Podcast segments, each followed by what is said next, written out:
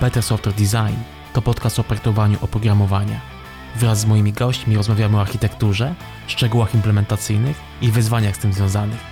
Jeśli interesujesz się tworzeniem oprogramowania, to ten podcast jest właśnie dla Ciebie. Zapraszam na odcinek.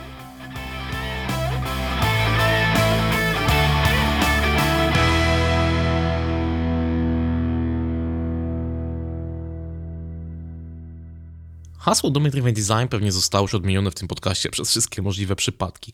A słuchając rozmów z różnymi gośćmi, wyłania się pewnie z tego taki obraz wyjątkowo skutecznego podejścia do analizy i modelowania. Ale żeby być uczciwym, to należy też przedstawić trochę inny punkt widzenia. Trochę zakwestionować te fundamenty i zmierzyć się z pytaniami, problemami, które zadaje sobie każdy, kto zaczyna poznawać ten świat. Mgliste definicje domeny, subdomeny, bounded kontekstu i relacji między nimi, przyprawione garścią heurystyk do ich identyfikacji. To są realia, w których może być trudno się odnaleźć. A co, jeśli powiem Ci, że można to wszystko sunąć na dalszy plan i nie zawracać sobie głowy tą filozofią, tylko działać w oparciu o bardziej konkretne, niemalże inżynieryjne zasady. Dziś zapraszam na rozmowę z Łukaszem Szydło o modularyzacji z użyciem bardzo prostego narzędzia, jakim jest przeprowadzenie zmiany w systemie. Bo na koniec dnia dokładnie tym się zajmujemy. Wprowadzaniem zmian do rozwijanych przez nas systemów. Kropka. Jeszcze małe ogłoszenie, choć w sumie na ten moment taki kontrolowany przeciek. Już niedługo, bo 1 lutego, będzie można wziąć udział w konkretnej akcji dla programistycznej społeczności, do której zostałem zaproszony w roli jurora.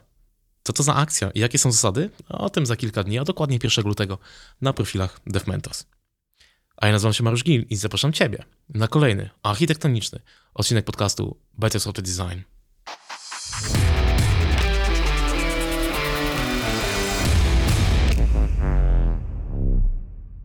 Cześć Łukasz. Cześć. Ja się zastanawiałem od dłuższego czasu, jak możemy zacząć tę rozmowę. Bo tak, już byłeś w kilku odcinkach, my na co dzień z sobą pracujemy prawie że ściana w ścianę. No dokładnie ściana w ścianę. No pewnie ściana w ścianę, bo my tak na co dzień pracujemy właśnie w jednym biurze. E, Tutaj wspólnie mm, mamy studio. Więc zacznę tak.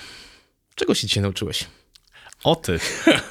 Nie, to ja teraz muszę dać kontekst. To ja muszę teraz dać Kontekst kontekst. jest tej- znany, bo on się już pojawił w jednym odcinku. Naprawdę? Ale jeżeli ktoś nie... Tak, bo wspomniałem o tym w odcinku z Jarkiem Pałką i Wojtkiem Ptakiem, ale to musisz tutaj jakby ze swojej strony. Zobaczymy, czy to się zepnie. A, zobaczymy.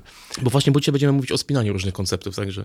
Tak, tak, to, to może być rzeczywiście dobra, sytu- dobra, dobra historia, e, bo jak mamy różnego rodzaju z Mariuszem, e, prowadzimy szkolenia, prowadzimy e, konsultacje, różnego rodzaju rzeczy, no i wiadomo, czasami zdarzają się lepsze dni, czasami zdarzają się gorsze dni, czasami zdarzają się lepsze grupy, czasami zdarzają się gorsze grupy i jak jeden z Mariusz kiedyś właśnie przychodzi do mnie i, i mówi, e, że no kurczę, ciężki dzień jest przede mną, tak? Ciężka grupa, trudne szkolenie. E, najchętniej to może w ogóle bym nawet go nie robił. Nie? A ja wtedy mówię do Mariusza, Mariusz, ale mówię, odwróć to, nie? zrób sobie reframing. Pomyśl sobie, czego ty się dzisiaj nauczysz. Nie? I od, nie pamiętam kiedy, kiedy to No to było. To było, czas, to dłuższy było czas, dwa lata temu? Mhm. Może, może to było. I od tego czasu zawsze, jak jeden z nas ma właśnie jakiś taki cięższy dzień, to drugi mówi do niego, ale pomyśl sobie, czego ty się dzisiaj nauczysz. Nie? I powiem wam, rzeczywiście, rzeczywiście pomaga. Także po, polecamy. No. No właśnie, bo dzisiaj troszeczkę będziemy sobie odbijać pomysłów, bo tak, mm, jejku, nawet nie, nie wiem ile razy, Łukasz, tak się zdarzyło, że u ciebie w pokoju, bo u ciebie są te takie tablice whiteboardowe, staliśmy, nie wiem, czasami chyba, rekordowo się chyba coś zdarzyło około prawie trzech godzin, Tak. rozmawiać na jakieś takie tematy. Ostatnio mieliśmy bardzo ciekawą dyskusję o testach i czasami żałowałem, że kurczę, no ja bym tam ten mikrofon przyniósł i postawił, nie? że to by było mm, takie może trudne w odbiorze, bo to jest taka, wiesz, wymiana myśli, ale to były takie wartościowe e, rozkminy, które czasami jeszcze nie znajdowały jakiegoś takiego ujścia sformalizowanego. Tutaj macham teraz palcami w powietrzu. Mhm. Więc dzisiaj sobie porozmawiamy troszeczkę. O, no będzie okazja nadrobić. No właśnie, więc Łukasz, mam taki, nie wiem jak ty to odbierasz, ale jedną z tych takich dyskusji, która kiedyś się tam przytaczała przez nasze tutaj właśnie i czego się dzisiaj nauczyłeś e, i tak dalej, e, jest taka powiedzmy moja relacja z subdomenami i bounded kontekstami, bo jak miałbym tak opisać wysokopoziomowo tą właśnie relację, to jest takie love and hate. Miałem takie momenty, że kurczę, dobra, to jest subdomena biznesowa, bounded kontekst, narzędzie, które zbawia świat, a z drugiej strony, jejku, po co mi to? W kodzie widzę coś innego, nie? Potem znowu, o kurczę, zbawię świat, za chwilę znowu, po co mi to stosuję czasami troszkę inne narzędzia, żeby sobie tą aplikację w środku podzielić, zakomponować. I, I, bardzo podobnie wiesz, czasami yy, mam też z, z, innymi wzorcami, na przykład z agregatem. Fajny wzorzec, rozwiązuje bardzo konkretne problemy, ale tak się popatrzy czasami na realia biznesowe, to można zadać bardzo podobne pytanie, a po co mi to? To jest specyficzna sytuacja, nie, nie, nie każda. Więc właśnie o tym chciałem dzisiaj z tobą porozmawiać. O tym, że czasami, nie wiem, może jakoś inaczej do tego można podejść, do tego zmodularyzowania, z podziału aplikacji? Hmm. Głęboki temat. Nie, no temat właśnie bardzo dobry, e, bo ja też to widzę. W sensie podzielam, podzielam te obawy i zresztą wydaje mi się, że to nie tylko my dwaj mamy z tym, z tym problem, ale też ostatnio w społeczności e, pojawiło się parę takich głosów w stosunku do nawet większych elementów z DDD, które mówią, że no może nie spełniło to wszystkich oczekiwań, które były przed tym stawiane. Że przez ostatnie lata ten taka moda, ten hype na, na DDD był, e, czy ciągle jest, nie? rzeczywiście duży, ale jak tak wejść e, właśnie w szczegóły, szczególnie w te dwa tematy, o których mówisz, mhm. czyli właśnie subdomeny, bounded konteksty, czy nawet jeszcze trochę agregaty, mm, no to co się, co się w praktyce okazuje? W praktyce się okazuje, że to są koncepcje, które są takie nielemacalne, gdzie... Na wyczucie. Na wyczucie właśnie, nie? Gdzie każdy, e, każdy praktyk robi to trochę inaczej. Jednym wychodzą, tak? robimy warsztaty, robimy szkolenia i przychodzimy czy do firmy, czy do, czy do jakiegoś zespołu, no i wychodzi, wszystko jest fajnie, wszyscy zadowoleni, a potem zespoły próbują to robić same. I nagle już się okazuje, że, że może nie do końca. Tak? Jedni uczą się tego na różnego rodzaju kursach, później próbują to zrobić się w projektach i, i, też, to, i też to może różnie wychodzić. Więc, yy, więc moim zdaniem jakby ta krytyka, no już samo to, tak, że my, wieloletni praktycy tych technik, sami mamy takie wątpliwości, no to już pokazuje, że że jest tutaj potencjał do tego, żeby, żeby, robić, to, żeby robić to lepiej. Nie? No to pozwól, że rzucę przykład, nie? bo czasami jak tak się właśnie spojrzy na jakiś artykuł, chociaż wiadomo, że artykuły to jest zawsze pewne uproszczenie. Nie? Chociaż z, z drugiej strony ktoś ma tam jakiś cel, żeby tym artykułem pokazać jeden czy drugi koncept, popatrzy się na diagramy, powiedzmy jakieś tam analizowanie domeny, no to widać. Order Management Context. Nie? I teraz z jednej strony właśnie część osób potraktuje, ok, to jest moja subdomena, zarządzanie zamówieniami, nie? a ktoś, kto ma delikatnie inne doświadczenie, inne gdzieś tam heurystyki w głowie, powie, nie, nigdy w życiu. Nie? nie powinienem tego zrobić tak. Będę miał zamiast tego, będę miał, nie wiem, 3-4 inne konteksty. Więc jakby znowu doświadczenie, czy też y, jakieś inne podejścia, stosowanie innych narzędzi doprowadza tak naprawdę do rezultatów, które finalnie w kodzie wyglądają troszeczkę inaczej. Mm. No i tutaj widzisz, tutaj musimy sobie zadać pytanie, jakby po co my to w ogóle robimy? Co my chcemy uzyskać dzięki temu, że my szukamy tych y, domen czy subdomen i że później sobie definiujemy czy projektujemy te bounded konteksty?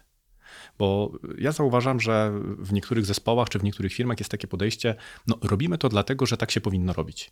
Nie? Że mądrzy ludzie tak mówią, napisali dużo książek i, i my też powinniśmy tak robić, bo jak tak będziemy robić, jak będziemy naśladować to podejście, no to wyjdzie nam z tego dobry soft. E, a, a moim zdaniem właśnie powinniśmy się najpierw zastanowić, jaki my przy pomocy tych subdomen czy przy pomocy tych bounded kontekstów chcemy osiągnąć cel. I wydaje mi się, że cel jest stosunkowo jasny, prosty i zawsze taki sam. Chcemy stworzyć system, czy zaprojektować system, który będzie, w którym będziemy mogli szybko i bezpiecznie wprowadzać zmiany. To jest generalnie cel, jaki stawiamy przed strukturyzowaniem kodu. Bo jeżeli mówimy tutaj o właśnie o bounded kontekstach, mówimy o, o agregatach, no to mówimy o tym, jak ustrukturyzować kod. Czy on powinien być ubrany w takie klasy, czy w inne klasy. Jak puścimy to w runtime, skompilujemy to, uruchomimy, to nie ma znaczenia. To już Żadnego. No, no, no, prawie, no, prawie, no, prawie, no, prawie, aż tak daleko. Od razu się skorygowałem. tak, to dobrze.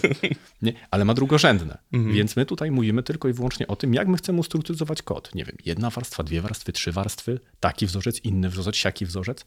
Co mi to daje? Nie? Co mi to daje, że ja, tego, że ja tego zacznę używać? No, idea jest taka, że dzięki temu będę w stanie szybciej ten kod zrozumieć. Po co chcę go zrozumieć? No, no, no po to, żeby za chwilę w nim wprowadzić zmianę. No więc ja chcę jak najszybciej zrozumieć kod, jak, najszybciej, jak najszybciej te zmiany wprowadzić. Jeszcze chcę, żeby konsekwencją tej zmiany był, było działające oprogramowanie, a nie jakiś bug, który mi wyskoczy w mm. drugim, w trzecim, czy, czy tam jeszcze w, w czwartym miejscu. Nie? Więc to jest nasz główny cel. To powinniśmy sobie zawsze stawiać na pierwszym miejscu. Po co ja strukturyzuję mój kod w taki, a nie w inny sposób? Żeby w przyszłości było mi szybko i bezpiecznie wprowadzać zmiany. I, I, zwróćmy uwagę, tak? to nie jest kwestia tego, że mój kod musi mieć, e, moim celem nie jest nie wiem, niski coupling, wysoka kohezja, spójność. Nikt mi za to nie zapłaci. Nie pójdę do mojego przełożonego czy tam menadżera liniowego i nie powiem mu, wiesz co, dzisiaj odwróciłem 13 zależności. Wiesz, zrobiłem wstrzykiwanie, wprowadziłem taki wzorzec, a oprócz tego jeszcze zwiększyłem testowalność o 34%. I wydaje mi się, że za to należy się premia. Nie? No, brzmi to dziwnie. Ale kiedy wiem, teoretycznie, tak, poszedł i powiedział, dzięki tutaj tym zmianom, czy dzięki temu, co tutaj zrobiliśmy, będziemy, wprowadzamy dany rodzaj e, zmian dwa razy szybciej niż wcześniej, albo wprowadzamy te zmiany tylko w jednym miejscu, dzięki temu nie musimy w X feature'owo e, angażować, nie wiem, czterech innych zespołów, które do tej pory musiały ze sobą funkcjonować, tylko jesteśmy w stanie zrobić to sami, dzięki temu robimy to dużo szybciej, nie musimy czekać. No to to już są namacalne rzeczy, które są konkretnym zyskiem e, dla firmy. Ale dobra, to teraz musimy się przeciągnąć jeszcze raz tym, wiesz, naszym tutaj y, studyjno-ścianowo-drzwiowym y, powiedzeniem. Dlaczego tego potrzebuje? No, biznes tego potrzebuje. Tak? Przede wszystkim, jeżeli chcemy być zwinni, bo to jest właściwie taka ta szybka i bezpieczna modyfikowalność, to jest moim zdaniem kwintesencja zwinności.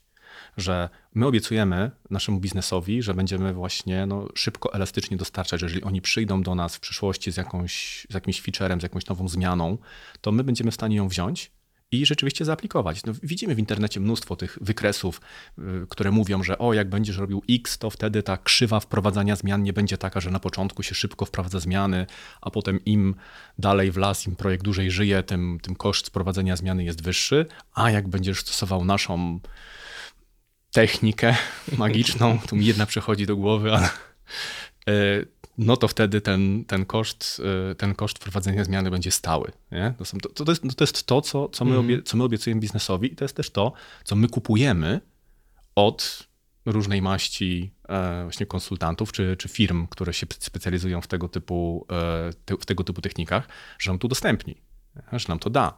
Więc wydaje mi się, że że, że tego właśnie potrzebujemy, nie? żeby szybko reagować na zmiany, które, które zachodzą w biznesie. I dzięki temu nasz biznes będzie bardziej konkurencyjny w stosunku do um, innych na rynku, bo właśnie szybko dostarcza, szybko reaguje, szybko usprawnia to, co, to czego potrzebują użytkownicy.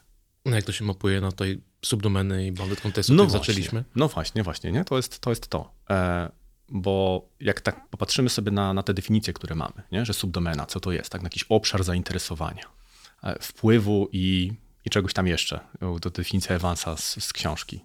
E, no i w sumie co to znaczy? Jak to znajdę, to co? E, co, co się wtedy stanie? Nie? Jak poznam w ogóle, że znalazłem dobrą, dobrą tą, tą subdomenę? No i tutaj 17 heurystyk znajdowania subdomen. No dlaczego używamy tych heurystyk? No bo nie mamy nic lepszego, no to trzeba się przyznać przed, przed wszystkimi, no że no, no nie wiemy do końca jak tam je mniej więcej znajdować. Każdy, który, kto dłużej się tym zajmuje, ma jakąś swoją intuicję i próbuje tę intuicję sformalizować w postaci heurystyk, żeby być w stanie nauczyć innych mniej więcej tych technik, które się, które się u niego sprawdziły. Tylko z heurystykami jest jeden zasadniczy problem. No właśnie ich się nie da zweryfikować. Heurystyka ma to do siebie, że jest jakąś taką płynną regułą, która czasami się sprawdza, czasami się nie sprawdza. W sumie nie wiemy, kiedy się sprawdza, kiedy się nie sprawdza, więc najczęściej tych heurystyk mamy pięć i, i nakładamy, róż, tak, nakładamy różne, jak kilka działa, to znaczy, że jest, że jest dobrze, ale generalnie to jest mocno oparte o intuicję. A teraz, jeżeli wrzucimy właśnie to szybkie i bezpieczne wprowadzanie zmian jako nasz cel i wiemy, że to chcemy zrobić, no to w tym momencie czego ja szukam w moim, w moim biznesie, czy czego ja szukam w tej, w tej domenie? No właśnie ja szukam niezależnie zmieniających się fragmentów tej domeny, niezależnie zmieniających się części, no bo co chcę uzyskać? No chcę uzyskać właśnie to, że jak w jednym miejscu wprowadzę jakąś zmianę, no to ta zmiana mi się nie rozpropaguje na, na wszystkie inne miejsca. I to, co właśnie ja zacząłem robić, to zacząłem e, przechodzić właśnie z takiego systemu heurystykowego na na system, który ja nazywam, czy to podejście, tak, powiedzmy, ja to nazywam takim podejściem symulacyjnym, gdzie zamiast właśnie tak na czuja próbować, a może to będzie jakaś, to jest może jakaś subdomena, może to jest subdomena, no bo tutaj jakaś tam jest komunikacja synchroniczna, tutaj są różne działy, a tutaj są różni użytkownicy, tak, a tutaj coś tam jeszcze innego, E, zamiast tego zacząłem wprowadzać właśnie symulację, czyli symulowanie zmian e, po to, żeby zobaczyć w jaki sposób zmiana w jednym miejscu wpływa na drugie miejsce. I kiedy znajduję, właśnie zasymuluję sobie x takich, e, takich zmian w moim procesie biznesowym i widzę, że żadna tych zmian albo znakomita mniejszość zmian w jednym miejscu nie wpływa na jakiekolwiek drugie miejsce, no to znaczy, że znalazłem jakiś fragment, który jest niezależnie, który się zmienia niezależnie od innych. I, I, na tym mi tak naprawdę zależy. I jaka jest różnica właśnie między, między tą symulacją a heurystyką? No różnica jest taka, że ja tą symulację jestem w stanie zweryfikować. Bo ja to widzę, tak? Jestem w stanie, moim zdaniem granica jest tu. I, I pokazuję innym, dlatego że zrobiłem takie 4, czy 5, czy 15 symulacji i zobaczcie, tak? Każdy z tych przykładowych wymagań, czy z tych przykładowych zmian, które może przejść, nie powoduje zmiany w tym drugim miejscu. I teraz ta druga osoba, jedyny w jaki sposób jest w stanie zinwalidować tę granicę, no to musi mi dać kontrprzykład. Nie? Zaczynamy z tego robić dyscyplinę bardziej inżynierską, mm, gdzie musimy mm. się wymieniać konkretnymi przykładami i jesteśmy w stanie, no może udowodnić to jest trochę mocne słowo w tym wypadku, ale pokazać. Pokazać. Mm. Tak? Ale pokazać i ktoś mi musi dać kontrprzykład. Nie na zasadzie moja heurystyka jest lepsza niż twoja heurystyka, albo a ktoś tak mówił, nie? tylko daj mi konkretny przykład, pokaż mi to, w jaki sposób zmiana w jednym powoduje, że to drugie się nie zmienia. Bo tego właśnie, bo tego właśnie szukamy. Nie? Czyli potencjalnie powiedzmy, analizując jakiś ten problem biznesowy, możemy mieć, strzelam, dwie, trzy, cztery propozycje, jakbyśmy ten system chcieli podzielić. Tak, w taki jest... sposób, w taki, w taki, w taki, w taki. I teraz można porównać. To jest trochę bardziej skomplikowane. To jest trochę bardziej skomplikowane, bo tutaj wchodzi drugi problem, jaki mamy w subdomenach w DDD, a mianowicie e, mamy problem e, hierarchiczności, czy, czy właściwie ilości tych, tych subdomen. Czy my mamy domenę i subdomenę, czy mamy domenę, subdomenę i subsubdomenę, ale kto powiedział, że na przykład to, to jest domena, a domena nie jest wyżej?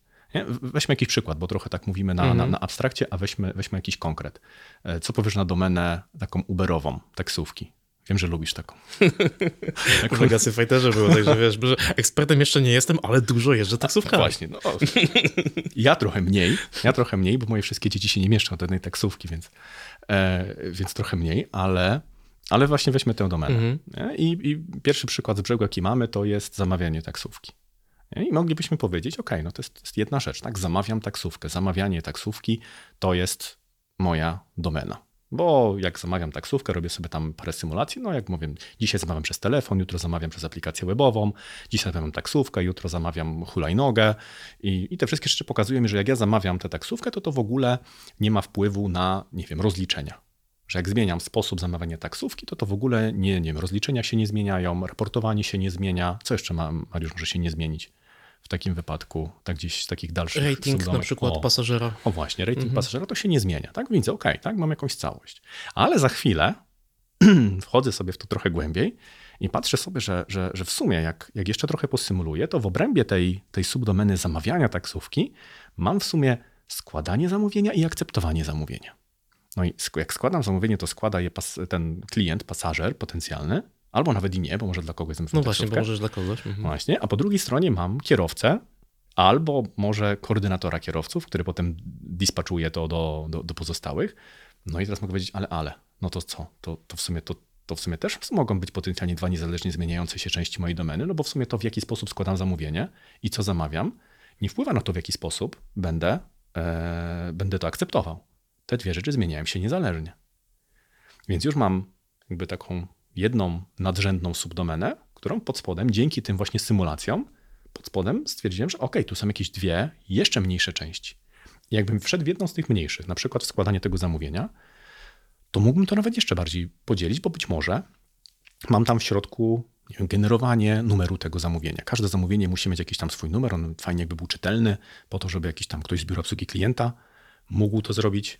Albo idąc nawet dalej, takie zamawianie powiedzmy dla osób indywidualnych kontra zamawianie dla osób y, pracujących w jakiejś korporacji, gdzie być może masz pewne reguły związane z tym zamawianiem, nie? Jakby to można, to można dalej to eskalować. Właśnie i teraz, e, kiedy, kiedy zaczynamy w ten sposób do tego podchodzić, to, to te nasze właśnie w cudzysłowie teraz mówię, subdomeny, ale nazwijmy je właśnie tymi niezależnie, niezależnie zmieniającymi się fragmentami domeny, o, one, możemy ich znajdować bardzo dużo możemy iść naprawdę bardzo ziarniście, możemy mieć trochę mniejsze, możemy mieć trochę większe i w tym podejściu to w niczym nie przeszkadza, wręcz pomaga. że przestajemy się właśnie oszukiwać tym, że ja mogę tylko zrobić subdomeny i koniec, tylko odnajduję wszystkie niezależnie, czy, czy tyle, ile mi potrzeba, powiedzmy, tak? Tyle, ile czuję, że, że jest wystarczająco. E, no bo w którymś momencie już jakby dochodzimy do tak malutkich, że, że to przestaje być praktyczne. Nie? chciałbym tutaj heurystyki zastosować, ale no muszę. Tak? No, to akurat no, gdzie się zatrzymujemy, no to już każdy sobie wyczuje. Jak już tam na poziomie metody zaczyna znajdować sobie niezależnie zmieniające się fragmenty, to może już zeszliśmy troszeczkę za nisko. Nie? Ale naturalne jest to, że jest drzewo, że mam jedną jakby dużą domenę, którą możemy powiedzieć, nie wiem, zarządzanie firmą taksówkarską, tak? Potem mniejszy fragment, mniejszy niezależnie zmieniający się fragment, czyli to y, zamawianie. Tak? Pod spodem mam jeszcze dwie, dwie mniejsze, czyli zlecanie i akceptowanie, a potem mam jeszcze jakieś, można nawet mieć mniejsze. I co zrobiłem na razie? Przeanalizowałem domenę. Odkryłem w tej mojej domenie przy pomocy tych symulacji niezależnie zmieniające się fragmenty.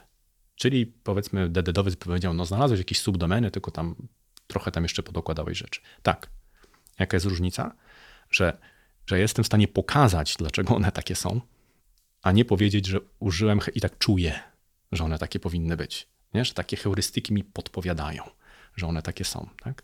Tylko jestem w stanie pokazać, rzeczywiście, to są niezależnie fragmenty dla takich, takich, takich, takich feature'ów. Jestem w stanie je zrobić tu dla takich i takich zmian. Jestem w stanie zrobić je tylko w jednym miejscu, nie robić w innym miejscu. I teraz. Ale to pozwól, że się wtrącę, Proszę. jak niedawno w, w projekcie robiliśmy bardzo podobną rzecz, zresztą troszeczkę też testując to podejście, mm, to wyszło, że na samym dole tego drzewka, nie, mhm. tak naprawdę jak się patrzy w górę, to nagle istnieją pewne takie bazowe obszary, które pełnią taką funkcję służebną dla, dla innych. Nie zawsze to, to wychodzi, nie jest to takie, wiesz, idealne drzewo, tak byś popatrzył sobie, wiesz, na rysunek, ale tych powiązań tam jest troszeczkę więcej. Tak, tak, no bo przez nieidealne drzewo można powiedzieć, że graf wychodzi, tak. tak, tak, oczywiście wychodzi graf, y, dlatego że y, powiedzmy praktycy DDD czy nawet ja też, tak, kiedyś byśmy powiedzieli, że są tak zwane ukryte konteksty albo nieoczywiste konteksty. Taka nomenklatura czasami się pojawia. I musisz się nauczyć, e, i musisz się nauczyć, w jaki sposób właśnie te posiąść tę wiedzę, tak? tajemną, w jaki sposób te, te ukryte konteksty, no bo są ukryte, e, znajdować. A, a tutaj masz inaczej. Tutaj, jak zaczynasz dzielić, i zaczynasz właśnie przy pomocy tych symulacji znajdować coraz to mniejsze punkty, to zaczynasz zauważać, że na tym drzewie w różnych jego gałęziach zaczynają się pojawiać te same rzeczy, albo rzeczy, które są do siebie bardzo podobne. Mm -hmm. I to jest ten moment, kiedy zauważasz po prostu duplikację.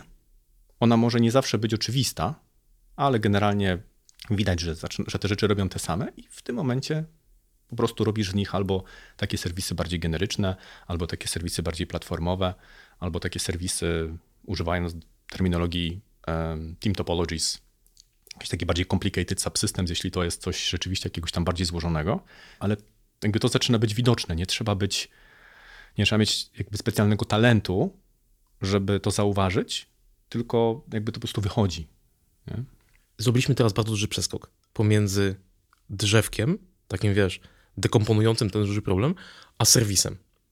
Bo pomiędzy jednym a drugim jest jeszcze decyzja którą część tego drzewa mam włożyć do tego serwisu. I to jest moje pytanie właśnie tutaj, y, czy czym się mogę kierować, mm, jako powiedzmy osoba, która już zdekomponowała ten problem, żeby powiedzieć, ok, to ta część tego drzewa to jest ten serwis, a ta część, ten.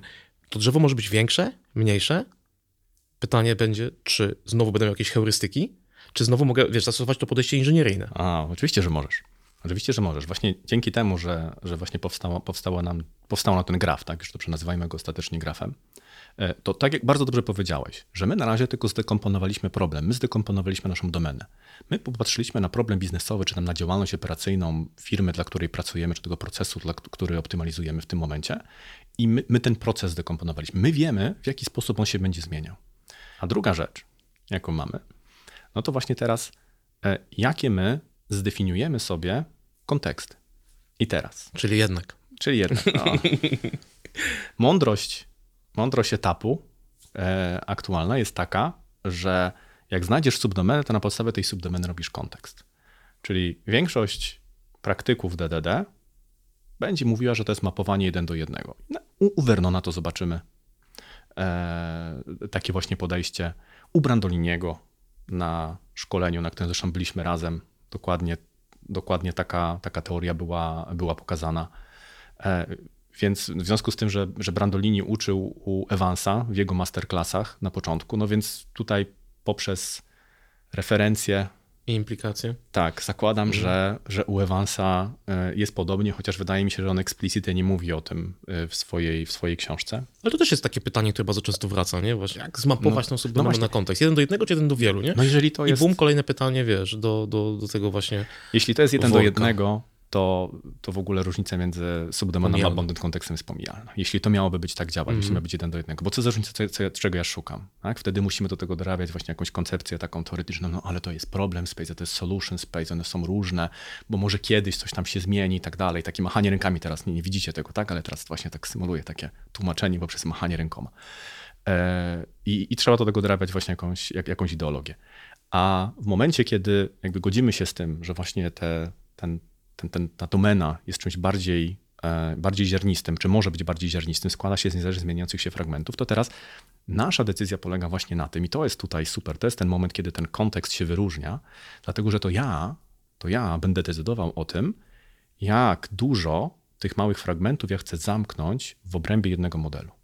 No teraz wyobraź sobie taką sytuację. Wracając do tego przykładu mhm. z taksówkami. Jestem startupem, świeżutkim, takim, takim Uberem ile to było? 15 lat temu? No, może, może mniej to Może mniej, może 10 lat temu. Jestem takim Uberem 10 lat temu. I, I nawet załóżmy, znam się na tym, zrobiłem e, te symulacje, zobaczyłem sobie, e, że mogę tutaj potencjalnie mieć, potencjalnie jestem w stanie to podzielić, jakbym poszedł tym najbardziej ziarnistym, to jestem w stanie to podzielić na cztery osobne modele, na cztery osobne konteksty. Ale ja mam jeszcze inne drivery architektoniczne, bo mam atrybuty jakościowe typu właśnie wydajność, modyfikowalność, yy, dostępność, tak, bezpieczeństwo, ale mam też projektowe, mam też jakiś czas, mam też jakiś budżet. Zespół? No, to mam jakiś zespół, który mm -hmm. ma mhm. jakąś wiedzę. Mam biznes, który też ma jakieś oczekiwania, jakieś tam ma swoje cele. I deadline. I deadline. I teraz jestem takim startupem. Na, co, na, na, na czym zależy startupowi? Więc jak jesteś takim startupem, to co chcesz zrobić? Nie chcesz jak najszybciej e, wdrożyć na produkcję, żeby zobaczyć, czy twoi użytkownicy tego chcą, czy chcą to kupić, też jak najszybciej zwalidować. Więc tobie zależy na jakim driverze architektonicznym. No na skróceniu tego czasu developmentu, żeby jak najszybciej, jak najniższym kosztem, kosztem zrobić MVP, żeby spalić minimalną ilość kasy i zwalidować swój pomysł. Więc czy ja wtedy, nawet jak będę wiedział, że potencjalnie mogę zrobić cztery konteksty, zrobię to? Nie. Nie zrobię tego. Zrobię jeden kontekst, zrobię jeden model. Zrobię jedną wielką encję, która mi to wszystko ogarnia, bo tak jest najszybciej dlatego że ja nie chcę optymalizować mojego kodu pod szybkie i bezpieczne wprowadzenie zmian. Być może puszczę to na produkcję, nikt tego nie kupi, wyrzucę to do kosza i, i cały ten wysiłek pójdzie na marne. Więc będąc startupem, poszedłbym, zrobię mu jeden kontekst. Ale jeśli na przykład byłbym takim Uberem, który na początku zrobił właśnie taki um, monolicik z jednym kontekstem. Uber właśnie. kontekst. Uber kontekst taki zrobił. Dobre, pan intended. I refaktoryzuję, bo nagle mam dużo klientów i potrzebuję właśnie to, żeby tego, żeby szybciej wprowadzać zmiany, żeby przeskalować moją firmę na więcej zespołów, które są w stanie równolegle pracować, nie deptać sobie po stopach, no to tutaj już powiem OK. No to może zamiast tego jednego dużego kontekstu, to podzielę to na, na nie wiem, na, na, na dwa, trzy mniejsze, bo mam, taką, bo mam taką potrzebę optymalizacji.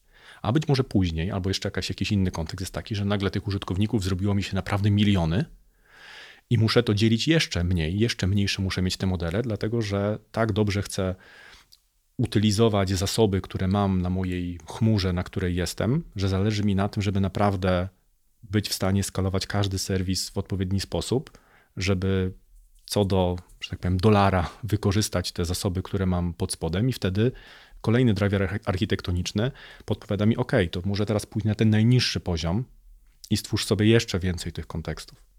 Więc e, rezultat, czy może podsumowanie tego jest takie, że domena, czy analiza domeny, czy rozłożenie tej domeny na niezależnie zmieniające się rzeczy, to jest coś, co my odkrywamy w tej domenie. To jest to, co, co my z niej sobie poprzez analizę wyciągamy.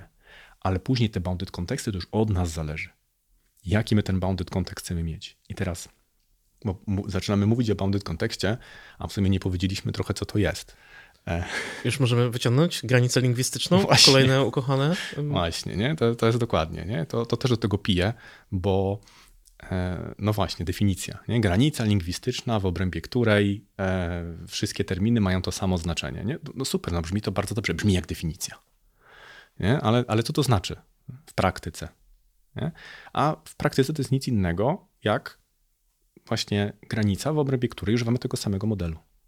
Czyli mam jakiś model i w obrębie tego zestawu modułów, w obrębie tego zestawu serwisów używam tego samego modelu. Mam model, który to robi. Kiedy mam na przykład duży system monolityczny, albo nawet czasami, pójdźmy dalej, rozproszony monolit, w którym mam 7 różnych mikroserwisów, ale wszystkie komunikują się przy pomocy dokładnie tego samego modelu, tej samej struktury danych. Ona tam jest oczywiście mapowana z jednego tam DTOS-a do drugiego DTOS-a, ale ma zawsze taki sam kształt. Więc, więc, więc de facto mam jeden kontekst.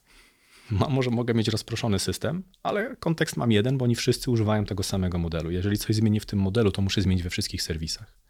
Więc I, ten, I może to jest dla mnie OK. Właśnie, więc ten mityczny bounded context to jest znowu, tak? To jest dla mnie granica aplikowalności modelu, która na co się przekłada? No na to, że właśnie zmiany zostaną zamknięte w obrębie tego kontekstu.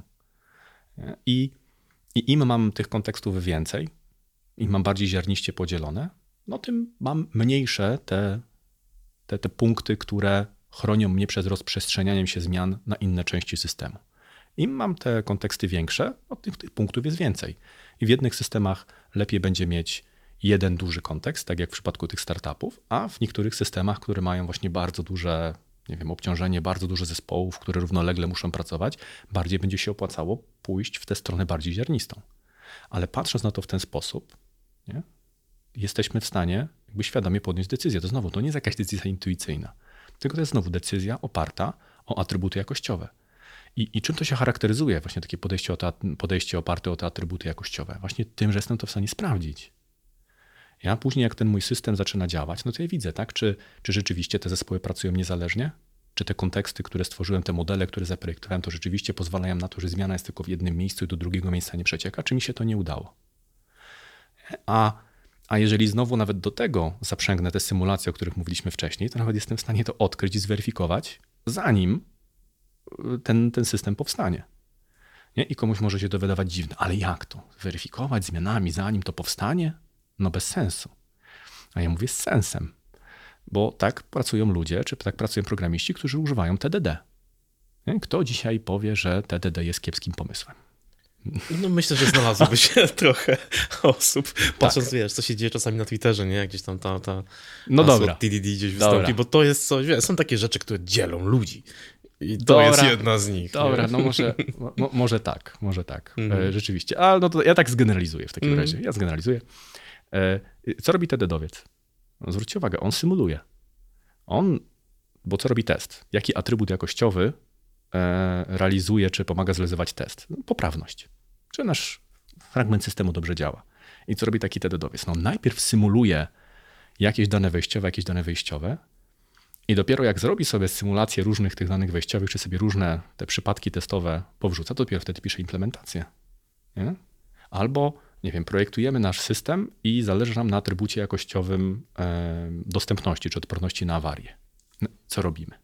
No nie czekamy, aż ten system będzie na produkcji i wtedy go tam nie próbujemy rozwalać, tylko od razu zaczynamy symulować, tak? co się stanie, jak ten serwis padnie, jaki rodzaj połączenia, czy to jest synchronicznie się łączy z innymi serwisami, czy nie, jakiego rodzaju ma zależności, co się stanie, jak on padnie i wtedy symulujemy tą awarię i widzimy, zastanawiamy się, w jaki sposób to wpłynie na inne serwisy i zmieniamy ten design.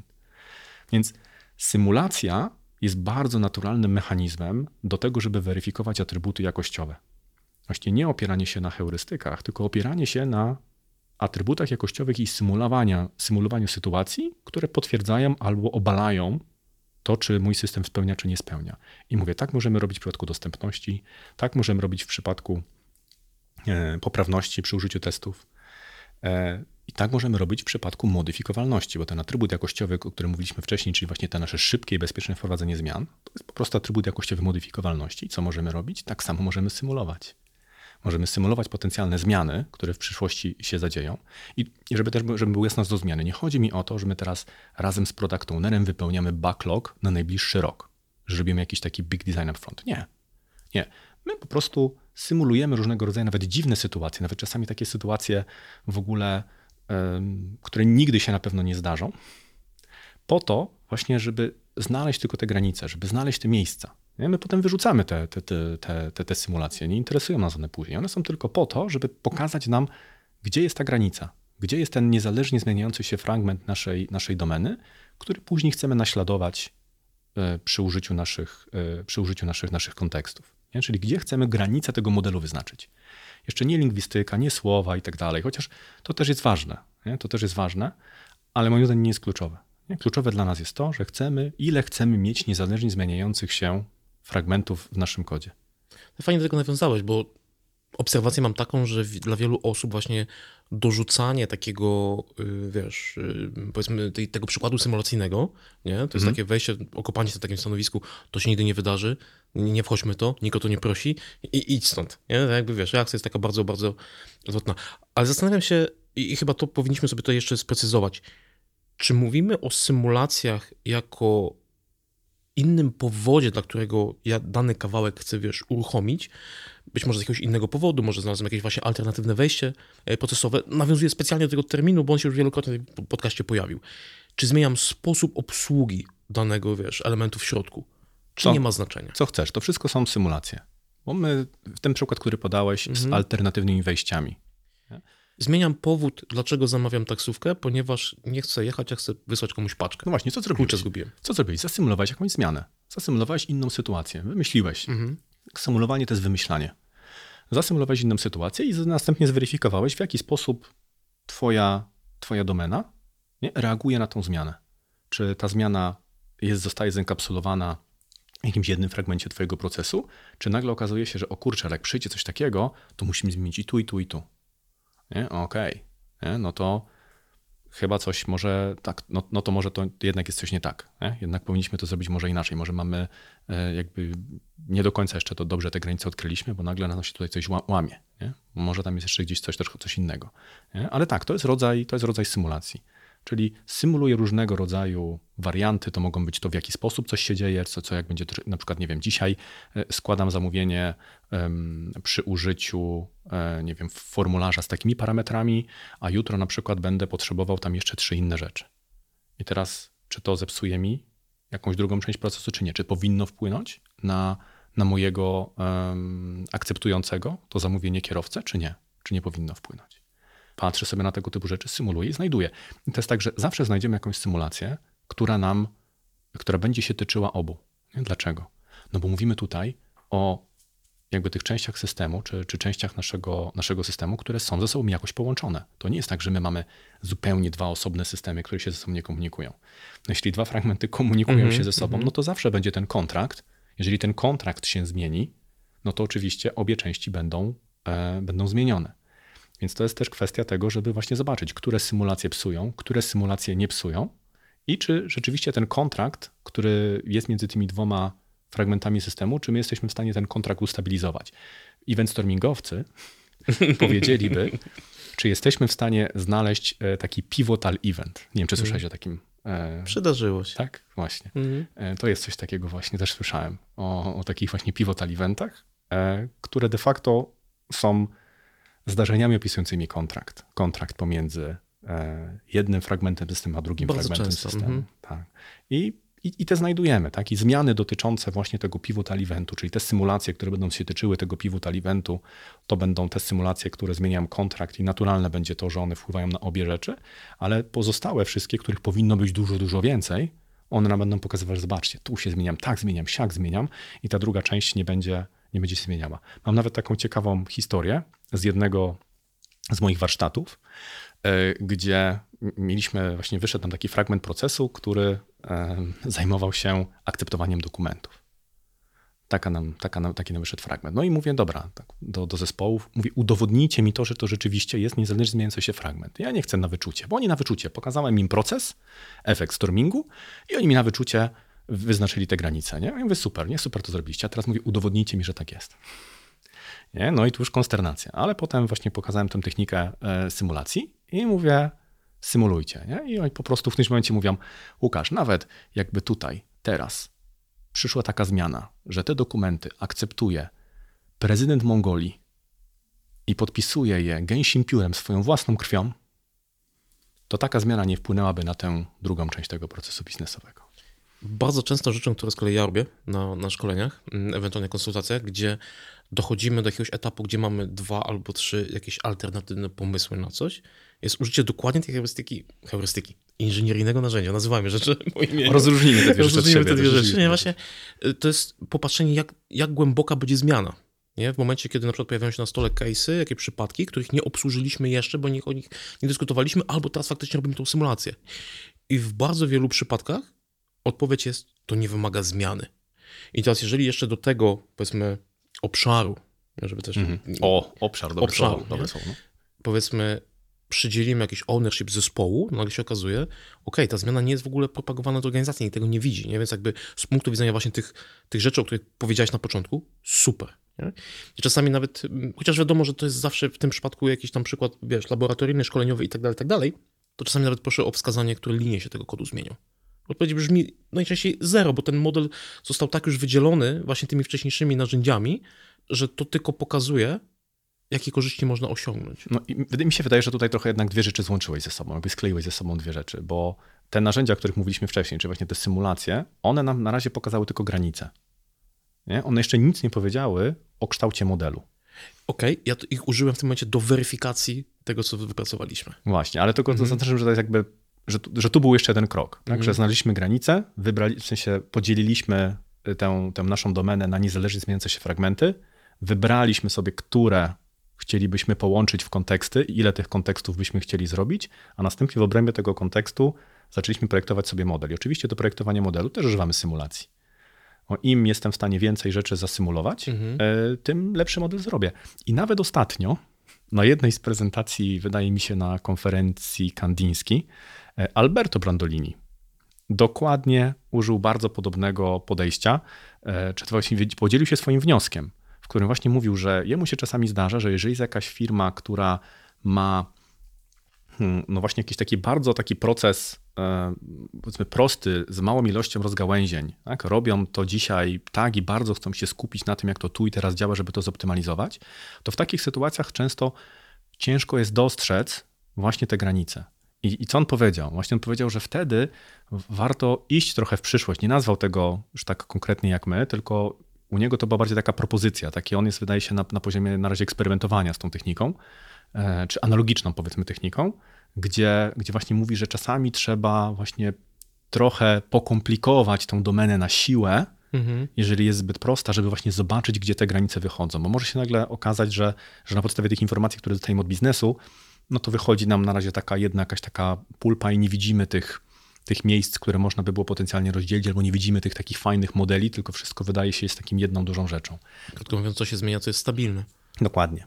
Dokładnie tak. Żeby to zobaczyć, co się jest mniej więcej stabilne, potrzebujemy zasymulować tę niestabilność, potrzebujemy zasymulować te zmiany i one nam wtedy ładnie, e, trochę tak jak, ja mam taką, tak, taką metaforę w głowie, jak y, płukanie złota, jak kiedyś, wiesz, kupa Mhm. jakiegoś tam błota włożonego do tego sitka i takie im dłużej to tym sitkiem machamy i przepłukujemy tą wodą, tym powoli nam się zaczynają te grudki, e, te grudki złota pokazywać. To jest też to, co wydaje mi się Evans miał na myśli, kiedy mówił o modelingu Whirlpoolu. Nie? Modelujemy, modelujemy, modelujemy, kwestionujemy, sprawdzamy, weryfikujemy, aż dojdziemy do, Enough. tak, aż dojdziemy do tego modelu, który jest. Ale żeby to zrobić, to właśnie czas, to moim zdaniem prawie zawsze potrzebne są właśnie te symulacje. Potrzebna jest trochę dorzucić tych wymagań, w cudzysłowie teraz mówię, czy do, do, do zasymulować trochę więcej rzeczy, żeby właśnie nimi przepłukać to nasze błocko, żeby ten samorodek na samym dole nam się rzeczywiście, rzeczywiście znalazł. No to nie? chyba też wynika troszeczkę z tego, że jakby z większej liczby przypadków jest znacznie łatwiej uogólnić niż z jednego. Tak, i to przecież ludzie ze środowiska BDD, oni dokładnie to robią. Rzeczy związane z example mappingiem, e, czy właśnie z, z wieloma różnymi scenariuszami, to, to, to, jest, to jest de facto to samo. To jest aplikowanie tej samej, e, te- tej samej techniki, bo to nie jest coś, co, że tak powiem, nagle się gdzieś tam narodziło, tylko jakby no, ró- różne społeczności na swój sposób na swój sposób to robią, tak? Czy to społeczność architektów enterprise, czy to społeczność analityków biznesowych, czy właśnie programistów, projektantów, czy, czy właśnie takich BDD-owców. Nie? Wszystko się opiera na tym samym, na tym samym case. Jeżeli chcesz znaleźć tę regułę, jeśli chcesz wiedzieć, co tam jest w środku, to musisz mieć odpowiednio dużą ilość przypadków e, która pokaże ci, że to rzeczywiście, rzeczywiście działa. Nie? I, I tak pracują inżynierowie. Tak? Do, do tej pory pamiętam e, jedną prezentację właśnie o tym, na czym polega, e, na czym polega bycie inżynierem w kontekście programowania. Może możemy wrzucić linka do tej prezentacji, to ci, to ci podeślę, bo ona jest warta, warta obejrzenia. I tam jest przykład, który ziomek daje, jak inżynierowie Boeinga e, sprawdzają wytrzymałość skrzydła. Może mają te algorytmy, może mają tam na, na komputerze różnego rodzaju symulacje, ale koniec końców mieli model samolotu, mieli to skrzydło, mieli obciążnik i po prostu jechali w dół aż pękło. Symulacja.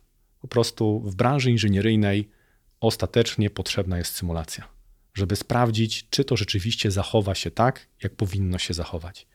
No Przykład i... ostatecznym źródłem prawdy, jak tutaj cytując kogoś. No, no nie, no, dobra, dobra, to już za daleko poszliśmy. Za daleko poszliśmy. W przypadku takich wytworów, które robimy, gdzie nie jesteśmy w inny sposób w stanie dowiedzieć się, jak to, jak to zadziała, to tak. Ale nie, Strasznie dzisiaj dużego, wiesz, drugie dno tutaj pływa w tej rozmowie. Ale jak jesteśmy przy prezentacjach, bo wiesz co, jak opowiadałeś o tym i sobie tak rozmawialiśmy, to aż mi tak zadźwięczało bardzo mocno w głowie takie jedno zdanie z konferencji. Wydaje mi się, że to z dwa lata temu było, że projektując system i zmieniając go, zastanów się, ile tasków w innych backlogach się pojawi. Nie jest to jeden do jednego. Chyba nawet wiem, czyja to była prezentacja. tak, to też nawiązuje do tego, że to była prezentacja Łukasza, chyba Boiling Frogs. Na Boiling było ostatnio. Dokładnie, dokładnie. Ile, ile zespołów musi dodać coś do tego backloga, bo ty postanowiłeś, czy postanowiłaś coś zmienić u siebie, nie? Jakby bardzo fajnie pokazuje, nie? że być może właśnie ten aspekt patrzenia na zmiany, jak głęboko one idą i co się razem zmienia, być może zaszwankował, jeżeli ta liczba jest duża. No i właśnie, tutaj znowu dochodzimy do, do tego, że w momencie, kiedy zaczynamy ewaluować nasz system z perspektywy atrybutów jakościowych, czyli z perspektywy czynności, które my będziemy z tym systemem wykonywać. Jaka jest podstawowa czynność, którą wykonuje programista? No wprowadza zmiany w kodzie. To jest podstawowa rzecz, którą z kodem robimy. Właściwie nie robimy z kodem nic innego tylko i wyłącznie ostatecznie wprowadzamy w nim zmiany. No ktoś powie, no ale czytamy go i tak dalej, tak? No ale po co czytasz kod? Do snu? Żeby ci się... No, no, no, tak, nie? No może niektórzy, może niektórzy tak, no powiedzmy nie, ze względów dydaktycznych, tak? Może niektórzy to będzie czytają... tytuł odcinka o czytaniu kodu do snu. Perfekto. No może, ale, no, no, ale tak, no po co czytasz mm -hmm. kod? No żeby go zrozumieć, żeby, żeby wprowadzić w nim zmianę, mm -hmm. tak? Albo żeby komuś wytłumaczyć, jak tą zmianę wprowadzić. Więc my ostatecznie, naszą funkcją jest wprowadzanie zmian w kodzie. E, I, I pod to powinniśmy optymalizować nasz, nasz design. Nie pod to, żeby on miał jakąś konkretną cechę, nie? bo właśnie często mamy na mój kod, mój system jest dobry, bo jest w architekturze heksagonalnej czy w czystej architekturze zaprojektowany, albo mój system jest dobry dlatego, że jest mikroserwisowy, a mój system jest najlepszy, bo jest na chmurze.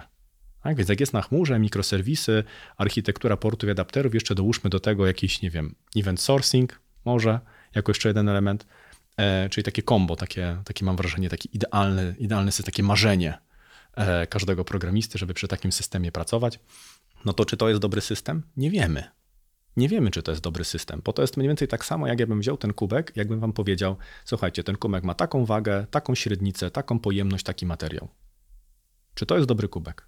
Jak masz przenieść, wiesz, 100 litrów wody, to good luck. No właśnie, mhm. nie jesteś w stanie powiedzieć. Musisz mieć ten, musisz wiedzieć, do, jaka czynność będzie, musisz wiedzieć kto i jaką czynność z tym kubkiem wykonuje, żebyś mógł odpowiedzieć na to pytanie. I tym właśnie się różnią cechy od atrybutów jakościowych.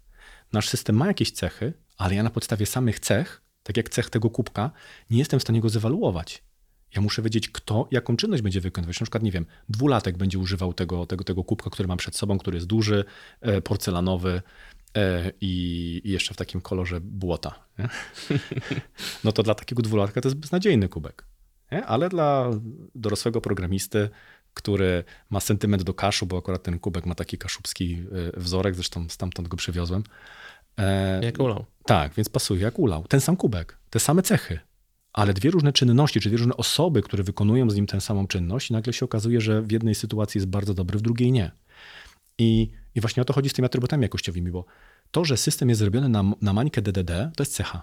Mój system jest zrobiony na modłę DDD, czyli ma agregaty, ma, ma tam właśnie jakieś building bloki i tak dalej. No okej, okay, to jest fakt, to jest cecha. I co z tego? Medal?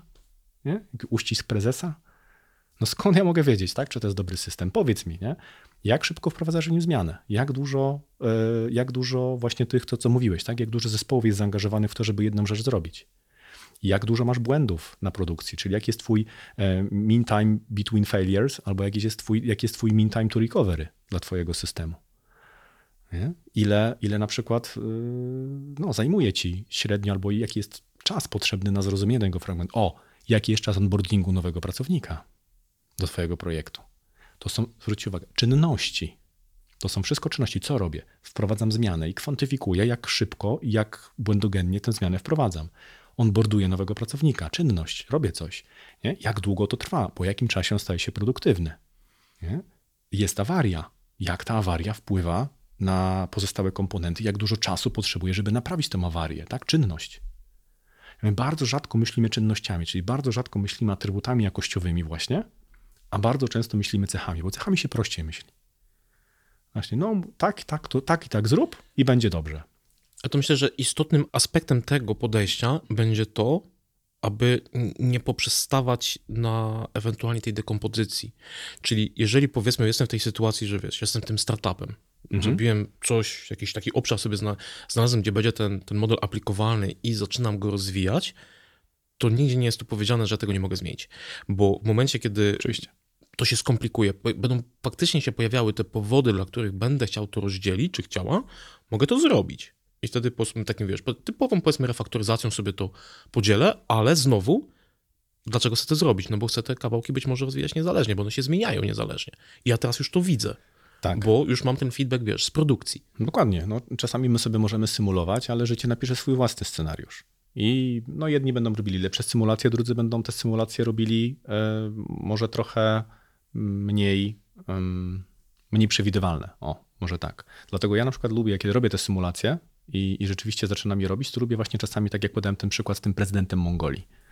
Nie? Czasami lubię naprawdę mocno pójść, żeby, żeby pokazać, jak mocno coś się mogłoby zmienić i nie wpłynąć na drugi fragment e, mojego systemu, bo wychodzę z takiego założenia, ale to jest tylko moje takie przypuszczenie, że jeżeli jesteś przygotowany na, na, na takie właśnie duże zmiany, takie X, to te mniejsze, które przyjdą, jakby też, też będziesz wtedy w stanie, e, też wtedy będziesz w stanie ogarnąć, że one też nie złamią tego wszystkiego.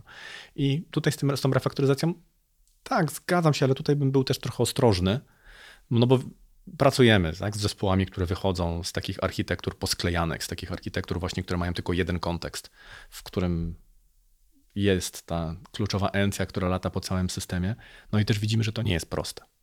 Że trzeba też znaleźć ten dobry moment, kiedy to, kiedy to zrobić. Nie? Kiedy już ten. W sensie to powinno być zrobione bardzo szybko po tym, jak produkt zostanie zwalidowany. Dla mnie to jest ta taka granica. Czyli na początku super szybko, jeden model, idziemy na produkcję, patrzymy, czy to działa. W momencie, kiedy widzimy, że działa i na przykład następuje pierwsza runda finansowania, albo widzimy, że mamy odpowiednią ilość klientów, to, to to jest ten moment, ok, słuchajcie, stop. Tylko, że to jest ten moment nie? właśnie, w którym bardzo często się to nie dzieje. No, Bo tutaj... wiesz jak jest, nie? Bo no. tak jak powiedziałeś, że a, zobacz, wrzucimy w tej wersji i potem zmienimy, to właśnie to, że później zmienimy, to na to, nagle na to czasu bardzo często nie ma bo gonienie za funkcjonalnościami, gonienie, wiesz, za kolejnym deadline'em i to się tak napędza, no powinniśmy tak naprawdę jako, wiesz, osoby, które inżynieryjnie podchodzą do tematu, no, no. panować no. nad tym rozwojem. No moje, moje podejrzenie, bo to jest tylko podejrzenie, mhm. jest tak, bo to, o czym powiedziałeś, to bardzo mocno zależy od kultury firmy, od właśnie komunikacji pomiędzy zespołem, który wytwarza to oprogramowanie, a pomiędzy ludźmi, którzy zlecają. I w momencie, kiedy my mówimy właśnie o cechach, tak, że nasz kod jest byle jaki, e, że, że powinniśmy go zrefaktoryzować itp. itd., to, no to to jest ciężkie dla biznesu do zrozumienia. Ale w momencie, kiedy zaczynamy się posługiwać właśnie w tej argumentacji atrybutami, atrybutami jakościowymi i nawet nie poprzez tłumaczenie się, ale, ale tak wyprzedzająco, słuchajcie, teraz optymalizujemy pod ilość feature'ów. Czym za to płacimy? No zapłacimy za to tym, że w przyszłości, żebyście wiedzieli, coraz droższy, wyższy będzie koszt wprowadzania tych rzeczy, dlatego że mamy jeden model, który robi wszystko. Tak? Mamy jeden uniwersalny model i on wszystko potrafi zrobić, ale żadnej z tych rzeczy nie potrafi zrobić dobrze. Jest jak scyzoryk szwajcarski. Tak? Wszystko nim zrobię, co potrzebuję, ale żadnej z tych rzeczy nie zrobię optymalnie. Tak jakby na przykład, nie wiem, bułkę przekroił scyzorykiem, a bułkę przekroił takim fajnym nożem do chleba, takim z dużymi ząbkami i tak dalej, tak? No to, no to tym nożem zrobię to w mig wygodnie, jeszcze bułka nie będzie taka wgnieciona. Nie? Z Cezrykiem też to zrobię. I, I w momencie, kiedy my komunikujemy naszemu biznesowi właśnie to, pod jaki atrybut jakościowy teraz optymalizujemy, a pod jaki, a jakie atrybuty jakościowe poświęcamy dzięki temu, to w tym momencie oni podejmują jasną decyzję, czy ciągle chcecie optymalizować pod ten atrybut jakościowy, czy chcielibyście, żebyśmy optymalizowali pod inne. Czyli kiedy te atrybuty jakościowe stają się takim e, bytem pierwszego rzędu, mm -hmm, taki mm -hmm. po angielsku byśmy powiedzieli first class citizen, nie wiem, czy to dobrze, e, mm -hmm. dobrze przetłumaczyłem na, na, na polski, e, no to, to, to, to, zmienia obraz, tak? To daje nam też pewien e, język, czy, czy, czy powiedzmy taki aparat poznawczy, przy pomocy którego jesteśmy w stanie inaczej komunikować się z zespołem. Wydaje mi się lepiej oddawać to, co my próbujemy osiągnąć. I też sami lepiej rozumieć, pod co my teraz optymalizujemy. A, no, ale to jest tylko moja jakby teoria, nie? że tak by było, dlatego że no, bardzo mało zespołów jeszcze podchodzi do tego w ten sposób. To jest dopiero coś, co, co gdzieś tam zaczyna się, tak, jakby z pierwszymi klientami od jakiegoś czasu w ten sposób pracuje i, i te tematy na, na warsztatach czy na szkoleniach też e, zaczynam dosyć, dosyć mocno wałkować, więc mam nadzieję, że, że będzie tego coraz więcej i, i że w ogóle ludzie się zainteresują nie? właśnie tym tematem um, atrybutów jakościowych i odpowiadanie sobie na pytanie, dlaczego moja architektura wygląda tak, a nie inaczej, dlaczego ja chcę użyć tego wzorca, dlaczego ja chcę użyć tego stylu architektonicznego, tak? dlaczego wydzielam te, po co mi te bounded konteksty, tak? dlaczego robię te subdomeny. Jak zacznę sobie na to pytanie odpowiadać, przy użyciu właśnie tych atrybutów, o których mówiliśmy, to nagle wszystko zaczyna jakby klikać, nie? układać się na, na, na swoim miejscu i tworzy się z tego spójna taka właśnie, ja to lubię tak nazywać, taka inżynierska całość, że zaczynamy od, odsuwać tę właśnie taką trochę magię tego wszystkiego, tylko zaczynamy rozumieć, dlaczego ja to robię. Nie? Dlaczego mhm. ja na przykład na początku muszę, muszę, muszę tę domenę modularyzować? Dlaczego ja w tej domenie tego szukam, w tym procesie biznesowym? Nie? Na przykład, no bo, no bo zastanawiam się, no skąd się biorą wymagania, które w przyszłości przychodzą? Skąd taki product owner wie, wymyśla te, te, te wymagania. Nie? Czy... Podejrzewam, że części słuchaczy nasuwa się pewna odpowiedź, no właśnie. aczkolwiek może nie powinna paść na antenie. No, tak. No, nie, no, może oczywiście pod... jest pewien powód no biznesowy. No właśnie, no właśnie ale nie, no, to nie jest tak, że on pod prysznicem tak sobie siedzi i nagle sobie mówi, a, zrobię na złość tym moim deweloperom. Uprzykrzę im życie. I tak, uprzykrzę im życie i taki teraz I wymyślę feature, tak, taki wymyślę feature, że na pewno nie zmieszczą się w jednym sprincie, ale oni powiedzą, że się zmieszczą i mnie to wystymuje, a ja potem im pokażę, że jednak nie, że się nie zmieścili. No nie, tak nikt nie robi, nie? E, to jest przerysowana sytuacja. Skąd, skąd product ownerzy biorą te rzeczy? No właśnie z tej naszej efemeralnej domeny. Oni patrzą na proces biznesowy, patrzą na to, co użytkownicy robią i zastanawiają się, w jaki sposób mogliby ten proces usprawnić. Czyli co zrobić, żeby ci użytkownicy, nie wiem, w systemie fakturowym szybciej wystawiali te faktury, mniej popełniali błędów e, w ich wpisywaniu, czy w tym Uberze, który mamy, tak, żeby mniejszą ilość kliknięć, czyli znowu, żeby szybciej być w stanie zamówić tę taksówkę, żeby zamówić taksówkę, która będzie bardziej pasowała do moich potrzeb. Oni to biorą właśnie z tej domeny. Więc jeżeli my zrozumiemy właśnie tę domenę, w tej domenie będziemy symulować i tę domenę rozparcelujemy sobie na niezależnie zmieniające się fragmenty, no to my parcelujemy dokładnie to samo, miejsce, z którego product owner będzie te przyszłe wymagania brał. To jest jakby kwintesencja, dlatego ta domena nam jest potrzebna, bo my modularyzujemy ten fragment, na którym pracuje nasz product owner, czy na którym pracuje nasz biznes. Bo jak my sobie modularyzujemy jakieś nasze rzeczy, jakieś nasze rozumienie, jakieś nasze rozwiązanie, tak, przetrawione przez tam trzy warstwy analityków, no to potem nie możemy się dziwić, że ale przyszło takie wymaganie, którego my tutaj nie przewidzieliśmy. No bo skoro nie pracujesz na domenie, tylko pracujesz na jakichś takich popłuczynach z, z tych wymagań, no to, no, to, no to nie dziw się, tak, że, że przychodzą ci wymagania, które, które nie powinny przyjść.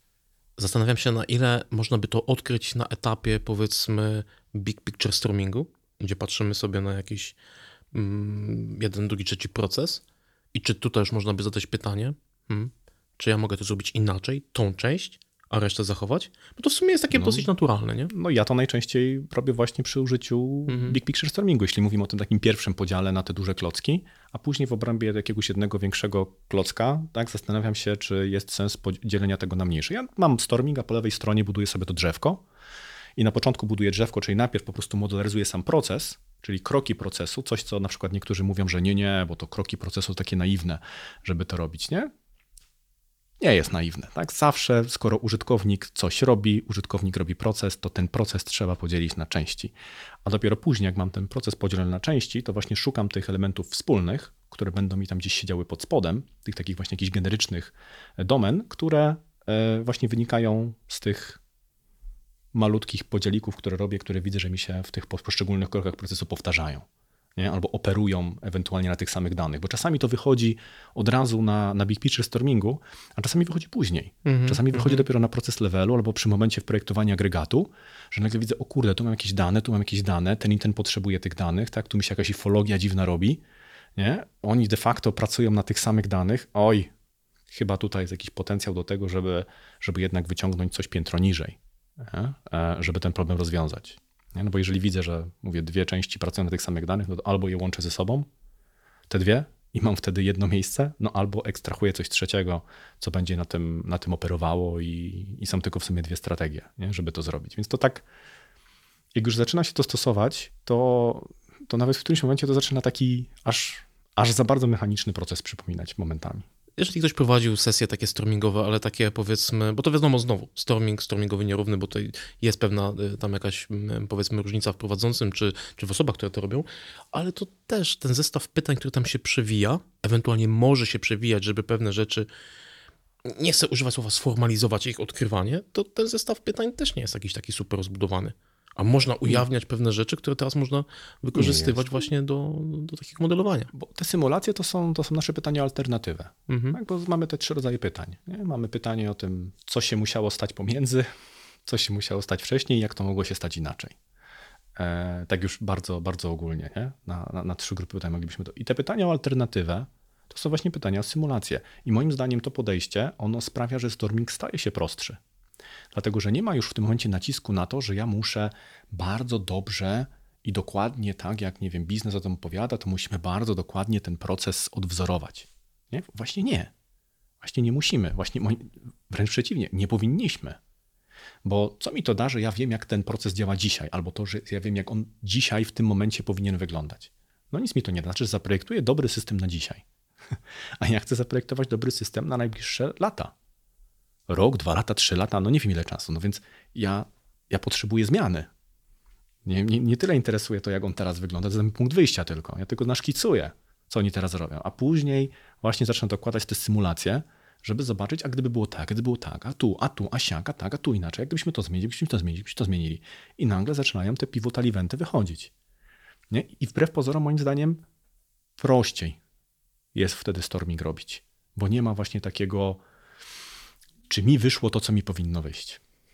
No nie musi ci wyjść to, co powinno w tym momencie wyjść. Nie? Muszą ci wyjść stabilne granice. Żeby wyszły ci stabilne granice, musisz mieć dużo przypadków. Jeśli biznes ci ich nie daje, to wspólnie z biznesem symulujesz. Jeśli biznes nie chce symulować, sam symulujesz. Jeśli nie masz biznesu e, swojego własnego, no to ze swojego doświadczenia bierzesz te, te, te case'y. Czasami można się posiłkować e, materiałami dostępnymi w internecie na bazie domenia. Często to robię. Jak nie wiem, czy dla domeny telekomunikacyjnej, czy, czy, czy dla, dla różnych innych domen, no, lotniczej, no to biznes skupia się na tym, jak to teraz wygląda, jak oni chcą i często mają taki mindset, nie? że tak jak teraz. No i samemu trzeba kombinować z tymi alternatywami. I wtedy mówię, dokumentacja, otwarte standardy, czytanie gdzieś tam sobie trochę po internetach, jak, to inne, jak, jak się to robi w innych sytuacjach, trochę własnego doświadczenia i, i symulujemy. Czy moglibyśmy się pokusić o nazwanie pewnych rzeczy w tej rozmowie? No proszę. Bo takie, pytanie w sumie jest troszeczkę do ciebie, bo tak się zastanawiam, ok, mamy to drzewo, zaznaczyliśmy sobie, wiesz, tutaj podzieliliśmy pod kątem właśnie tego, że te rzeczy się zmieniają, czy też chcemy właśnie, żeby się zmieniały w miarę niezależnie. Tak. I później jakby tworzymy sobie, wybieramy część tego drzewka tak. i mówimy, dobra, to jest nasz, no właśnie co? Właściwie bardziej poziom. Kontekst, tak? obszar. Jest, no ja to, czy tutaj... Ja to nazywam kontekstem, Mhm. Ja to nazywam kontekstem, bo tu mi akurat się wydaje, że to jest jedna z rzeczy, która akurat w DDD się bardzo udała. Ja nie widzę potrzeby, dla którego mielibyśmy jakby z, tej, z tego konceptu rezygnować, dlatego że, że to nie jest jeszcze serwis, to nie jest jeszcze moduł. Dlatego, że ja, to jest obszar, w obrębie którego ja aplikuję ten model. I ja mogę mieć, nie wiem, dwa albo trzy mikroserwisy, które operują na tym samym modelu, na przykład ze względów wydajnościowych bo mam ogromne obciążenie i chcę mieć, nie wiem, zastosować tutaj, rozwiązać ten problem dużego obciążenia, może nie problem dużego obciążenia, tylko chciałbym, chciałbym, żeby mój system czy mój serwis miał niską latencję przy wysokim obciążeniu i właśnie, żeby to uzyskać, wprowadzam sobie CQRS-a, czyli rozdział e, odczytu i zapisu i one pracują na tym samym modelu, albo na bardzo podobnych modelach. To jest właściwie często jeden model. Bo tak niektórzy mówią, nie, to może zupełnie inny model po drugiej stronie. O, sroty Inaczej pierdoty. implementowany w tak, postaci klas. Nie? W większości wypadków. Logicznie jest pod spodem bardzo często to samo. Struktura bardzo podobna najczęściej. Więc to jest, ja, więc to jest jeden model. Nie? Mhm. To jest jeden model, który jest w dwóch różnych serwisach, więc, więc, ta, więc ten, ten termin bounded context, on jest dla mnie bardzo przydatny, bo on właśnie pokazuje, że to nie jest moduł, że to nie jest mikroserwis, że ja mogę mieć w obrębie jednego właśnie kontekstu kilka mikroserwisów, jeśli mi, to jest potrzebne, albo być może kontekst jest w obrębie jednej większej jednostki wdrożeniowej, kiedy mam jakiś modularny monolit. I, i konteksty są po prostu implementowane jako, e, jako osobne moduły, moduły w kodzie. Więc dla mnie ta, ta koncepcja kontekstu, ona jest, ona jest fajna, bo ja potrzebuję właśnie czegoś, co pokazuje, że w obrębie tego mam jeden model i mam jakiś kontrakt, jakąś relację pomiędzy innymi kontekstami, które w moim systemie funkcjonują. Więc, więc ja ten kontekst zostawiam. Tak? Tą, zamieniam powiedzmy te, te domeny, czasami nazywam to, żeby nie używać tej, tego sformułowania tam domena, subdomena i potem wchodzić w te dyskusje sub-subdomena, naddomena, poddomena, inne, tak? Czasami używam y, słowa capability. Nie? Dlatego, że.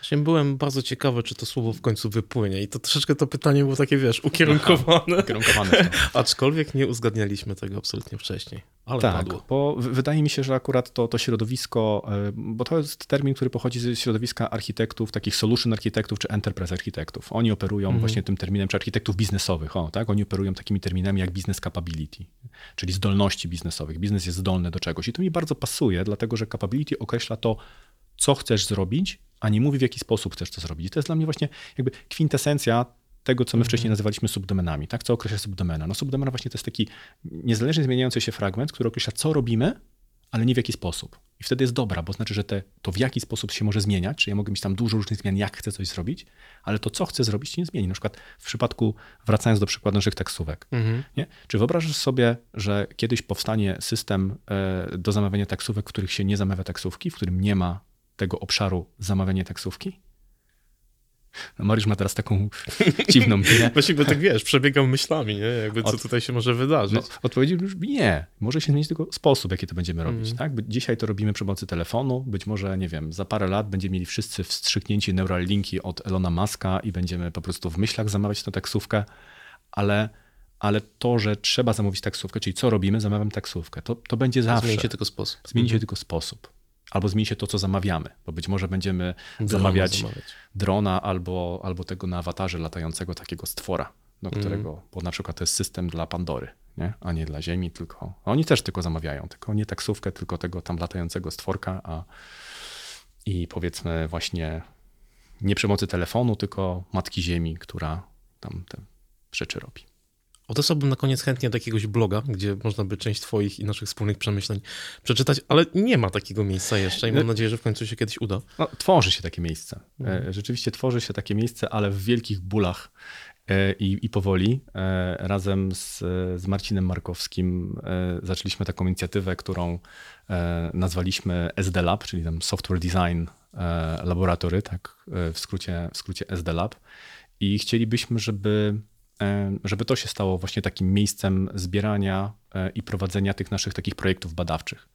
Bo, bo to, o czym teraz mówię, tak, skąd się jakby wzięły te, te, te wszystkie rozkminy, które, które tutaj mamy? No one się wzięły z jakichś doświadczeń e, w projektach, ale też one się wzięły z tego, że no ja mam akurat takie szczęście, ty też masz trochę takiego szczęścia, że no mamy czasami wolne przebiegi nie możemy sobie pozwolić na to, żeby czasami, nie wiem, jeden czy pół dnia w tygodniu poświęcić właśnie nie na taką pracę, pracę, tylko na to, żeby usiąść, rozkminić coś, e, poanalizować, tak jak powiedziałeś, tak? Postać Właśnie to sobie... są te miejsca, że, tak. że, że, szkoda, że nie nagrywaliśmy tego. Właśnie, nie? Postać mhm. sobie trzy godziny przy tablicy i, i zacząć robić, zacząć robić rozkminę. I, i, I nam się wydaje, że właśnie potrzebne jest takie miejsce, w którym ludzie, którzy chcą robić takie rzeczy, czyli że chcą się jakby nie tylko dzielić swoją wiedzą na zasadzie, a ja napiszę bloga jak ja uważam, a ja napiszę bloga jak ja uważam, a ja tutaj będę uczył ludzi tak jak ja uważam i mamy wtedy takie środowisko po prostu konsultantów, których każdy wie lepiej, e, żeby właśnie bardziej pójść w kierunku,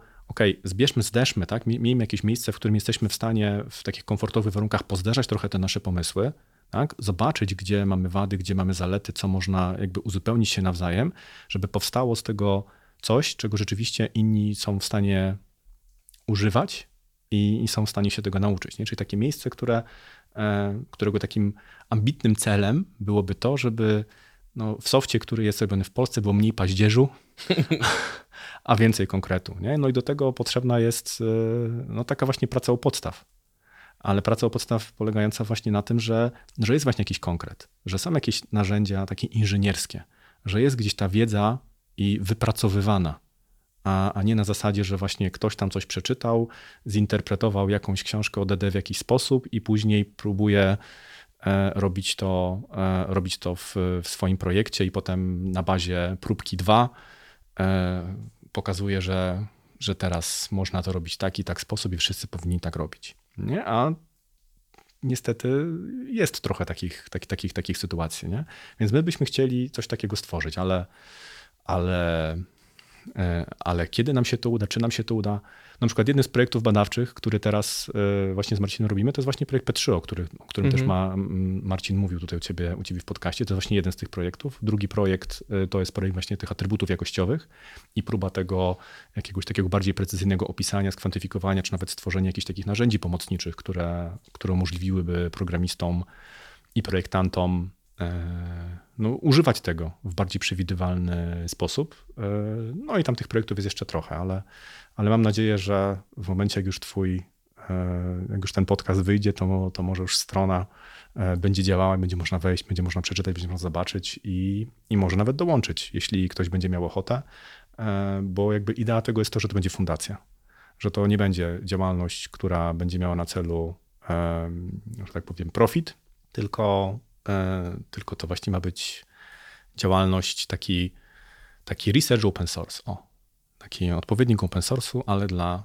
dla właśnie takiego researchu związanego z, z projektowaniem oprogramowania. Nie? To jest takie nasze, e, nasze marzenie, taka nasza wizja. Nie? A czy to się uda spełnić, to to, to zobaczymy.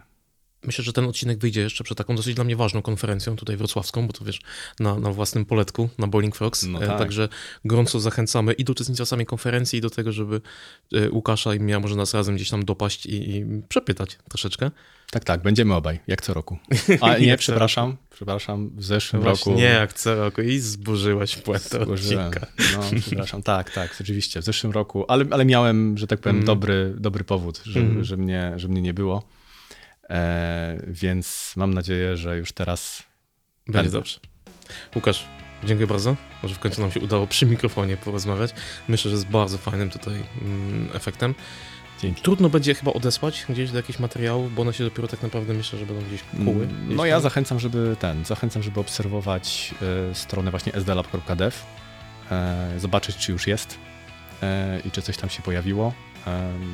Ewentualnie no, patrzeć na nasze, czy e, na twoje, czy moje Twitterki. Na pewno jak coś e, zacznie działać już tak bardziej oficjalnie, będziemy gotowi na to, żeby właśnie nowych kontrybutorów przyjmować, to, to na pewno gdzieś ta informacja e, się w naszych socialach pojawi. Trzymajcie się. Do usłyszenia. Cześć.